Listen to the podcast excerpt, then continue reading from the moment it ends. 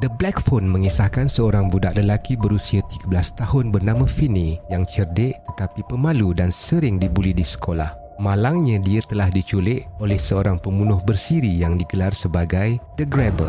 Finney telah dikurung di sebuah bilik bawah tanah yang mustahil ditemui oleh sesiapa. Dia menyedari ada sebuah telefon berwarna hitam di dinding bilik itu yang sepatutnya sudah rosak tetapi telefon itu berdering. Yang anehnya, bila Finney menjawab panggilan itu, ia adalah panggilan telefon berturutan dari lima orang budak lain yang sudah mati.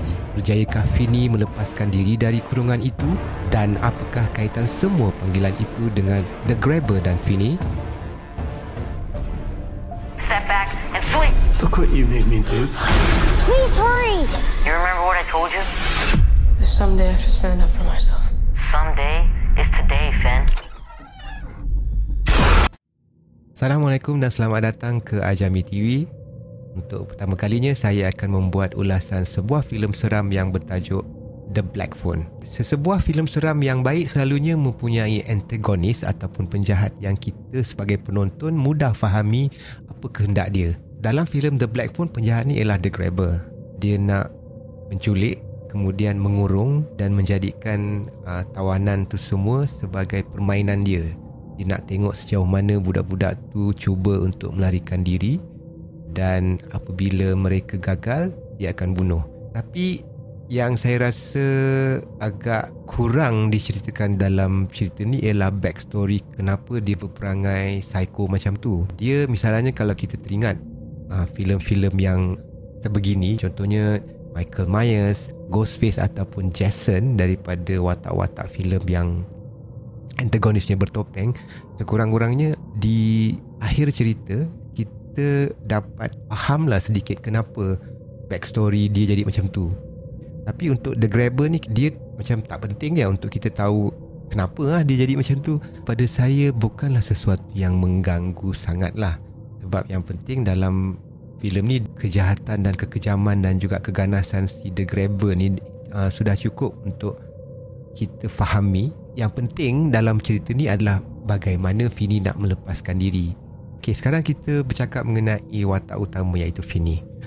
Dia adalah seorang yang di pembukaan babak pun sudah diberikan informasi kepada kita bahawa dia adalah seorang budak yang mempunyai tangan yang kuat. Sebab dia adalah pembaling ataupun pitcher baseball yang sangat bagus lah. Dalam Act 1, Fini ni di kita faham bahawa dia seorang budak yang suka buat permainan sendiri. Dia suka mereka-reka benda di samping Fini dia ada bakat-bakat tu semua tapi dia ada kelemahan. Dia ni adalah seorang budak yang selalu dibuli rendah diri. Uh, dalaman dia tu kira macam seolah dia ni pandai tapi dia ni suka macam jadi mangsa di awal cerita.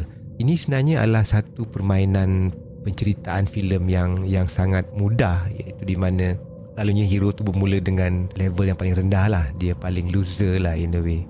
Tapi perlahan-lahan dia akan naik lah. Jadi dalam cerita ni kelemahan-kelemahan itu nanti akan digunakan di Act 3 apabila dia bangkit semula terutamanya apabila watak Robin yang menjadi pencetus ataupun yang menolak untuk melawan The Grabber. Dari segi struktur penceritaan yang saya nampak filem ni sangat bergantung kepada satu benda iaitu telefon lah. Dah tajuk dia pun The Black Phone kan kalau lah tak ada telefon hitam dalam bilik bawah tanah tu tak ada cerita lah.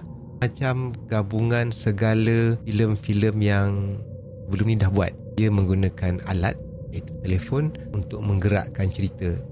Seolah di tengah-tengah tu ter- terperangkap ataupun terikat dalam lokasi yang sama. Contohnya macam filem Phone Booth One Miss Call Buried Black Plan Panic Room. Aku main sebut je.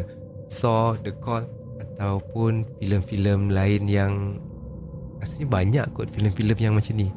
Tapi untuk The Black Phone ni dia taklah terlalu complicated atau susah nak faham tau. Dia senang je.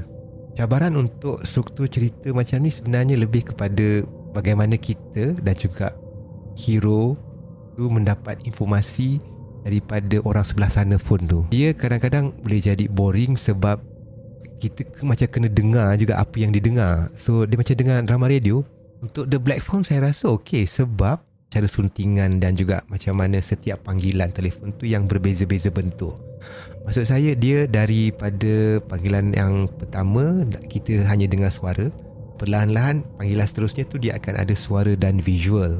Tapi walaupun visual tu hanyalah untuk penonton saja, si Fini dengar suara je.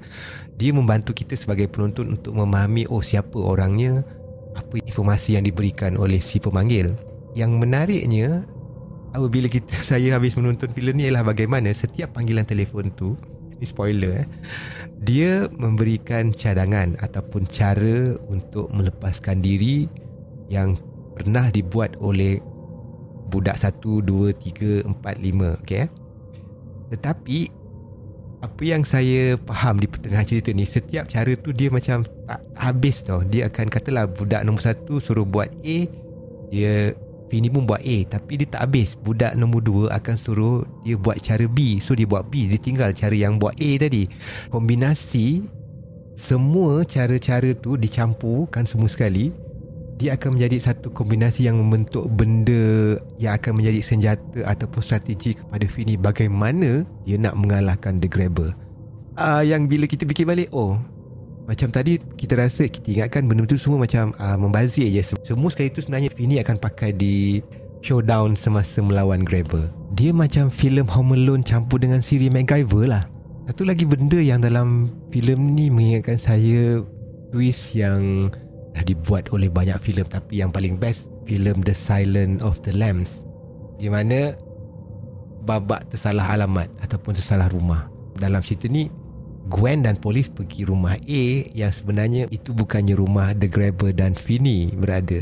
Okay, benda-benda kecil dalam cerita ni mungkin tak penting lah. Yang saya rasa contohnya bila dah habis menonton ni kita terfikir Max adik kepada The Grabber tu sebenarnya tinggal di rumah yang sama.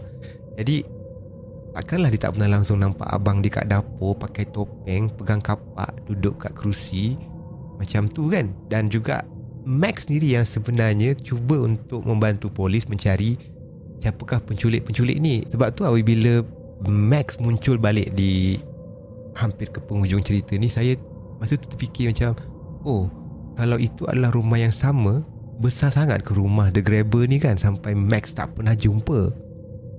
Tapi yelah Benda ni kan orang cakap Dah namanya pun cerita Cerita fiction. Dia suka hati dia lah Dia nak jumpa tak jumpa kat tengah cerita. Semua tu adalah permainan plot Untuk sebuah filem seram lah Walaupun sebenarnya bila kita fikir balik Benda tu tak logik Tapi yelah Dia adalah Fiction kan Terima je lah Okey lah itu sahaja ulasan Ajami TV untuk kali ni uh, Bolehlah saya bagi filem ni 3.5 bintang daripada 5 Sebab secara uh, keseluruhannya secara overall saya terhiburlah juga dengan filem ni. Okey, jumpa lagi untuk video seterusnya di Ajami TV. Assalamualaikum dan bye.